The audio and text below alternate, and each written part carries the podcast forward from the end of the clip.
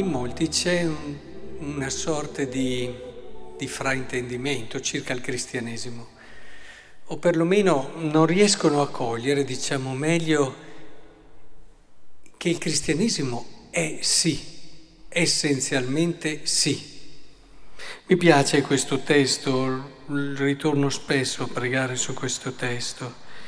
E Gesù Cristo che abbiamo annunciato tra voi, io e Silvano, non ci fu il sì e il no, ma in lui vi fu il sì.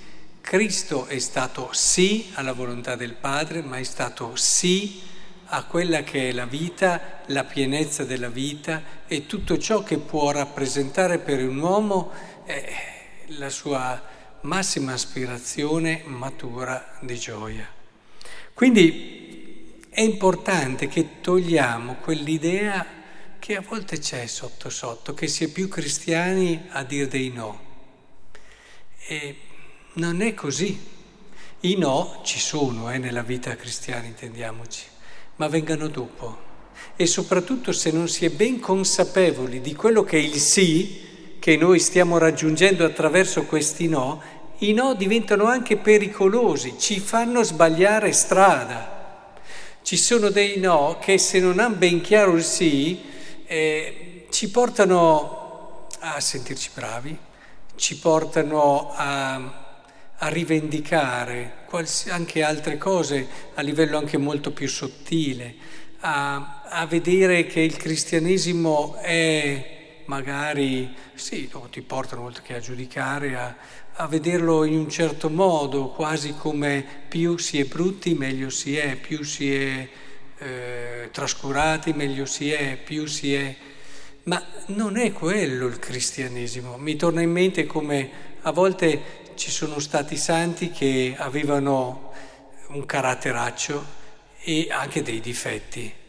Eh, e allora i, discepoli tante volte, proprio perché vedevano giustamente il loro dei santi, tendevano anche a imitare i loro difetti e qui sbagliavano. Imita la virtù, imita tutto quello, ma non imitarne i difetti, quasi a scimmiottare il santo, ma scimmiotta nel senso buono imita le virtù, non i difetti.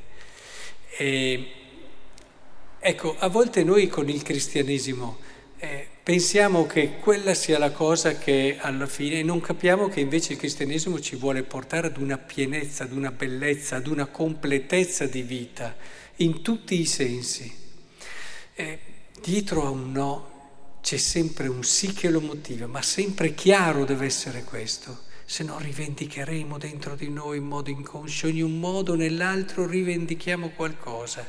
Se invece abbiamo ben chiaro il sì, e quel sì che il Vangelo ci apre e ci dice a noi e alla vita, allora ecco che tutto cambia. Allora non ci dà da fare che il Signore ci dica dopo che hai fatto il tuo servizio tutta la vita, di che sei un servo inutile. Non ci dà da fare che non sappia una mano quello che ha fatto l'altra, assolutamente, perché sappiamo, sappiamo che abbiamo già ricevuto tutto, non abbiamo bisogno degli applausi, ecco uno dei grossi problemi quando si fanno le cose senza aver ben chiaro il sì e si dice dei no, è che in fondo, in fondo poi dopo si desiderano anche o che l'altro ti consideri bravo, o che ti facciano i complimenti, o che ti applaudano, o che ti diano dei riconoscimenti. Eh, questo è un chiaro esempio di no detti senza aver chiaro il sì. E è importante che su questo ci comprendiamo perché anche il modo per superare in modo maturo una debolezza, una fragilità, un peccato, no, tutti no, abbiamo quelli dove siamo più deboli, è quello di vedere chiaramente quel sì che quel peccato ci sta togliendo.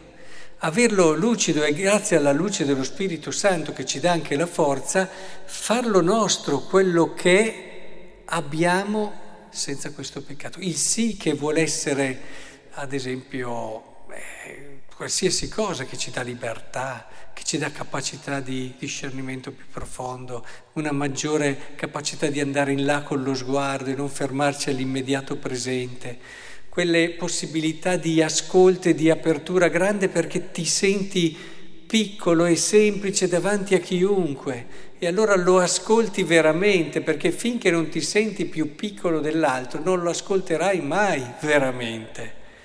L'ascolto ha bisogno dell'umiltà come il fiore dell'acqua e ha bisogno dell'amore come il fiore del sole. Eh, su questo credo che sia chiaro a tutti.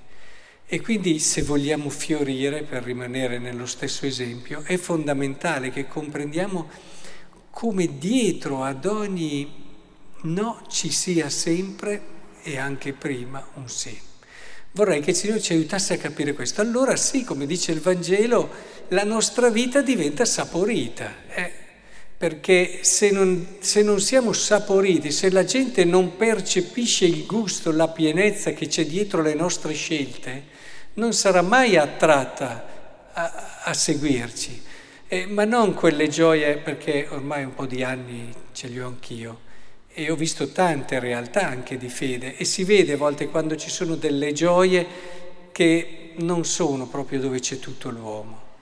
È una gioia un po' tirata, una gioia un po' mostrata, a volte anche una gioia ostentata. State molto attenti a chi ostenta troppa gioia. La gioia che viene dal Vangelo è semplice, è mite, arrendevole, umile, eh? cioè quello che è, è frutto anche dello Spirito.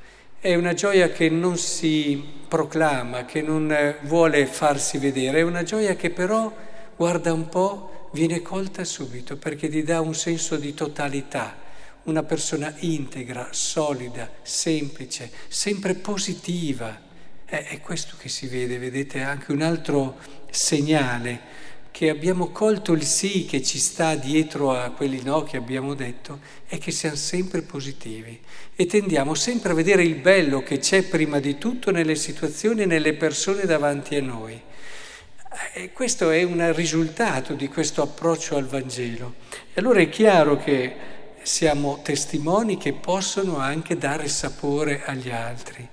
Perché se per primi noi siamo cristiani tristi o comunque cristiani rigorosi che non ti fanno cogliere quel senso, ti danno quel senso no, di dover fare senza farti cogliere la freschezza, la bellezza che ci sta dietro a tutto questo, eh, si diventa tra l'altro anche un po' più simpatici. Eh? Che non è, anche qui è vero che ci sono stati dei santi scontrosi, rigorosi, molto austeri, eccetera, ma non è, non è quello che dobbiamo imitare. Non è quello, facciamo l'errore che hanno fatto quegli altri. Dobbiamo imitare la freschezza della loro fede, la decisione, eccetera. Non quelli che possono essere stati i loro difetti, perché anche i santi ce li hanno avuti. Eh. Se pensiamo, potremmo parlare di tutti, San Girolamo, ha un carattere che era terribile. E, e, così San Giovanni Bosco. Voi direte, ma come il santo dell'amorevolezza, il santo che conquistava il cuore dei giovani? Beh, anche San Giovanni Bosco diceva il suo biografo che ha scritto 20 volumi, il Le Moyne, e che ha anche vissuto insieme a lui, era molto difficile vivergli a fianco.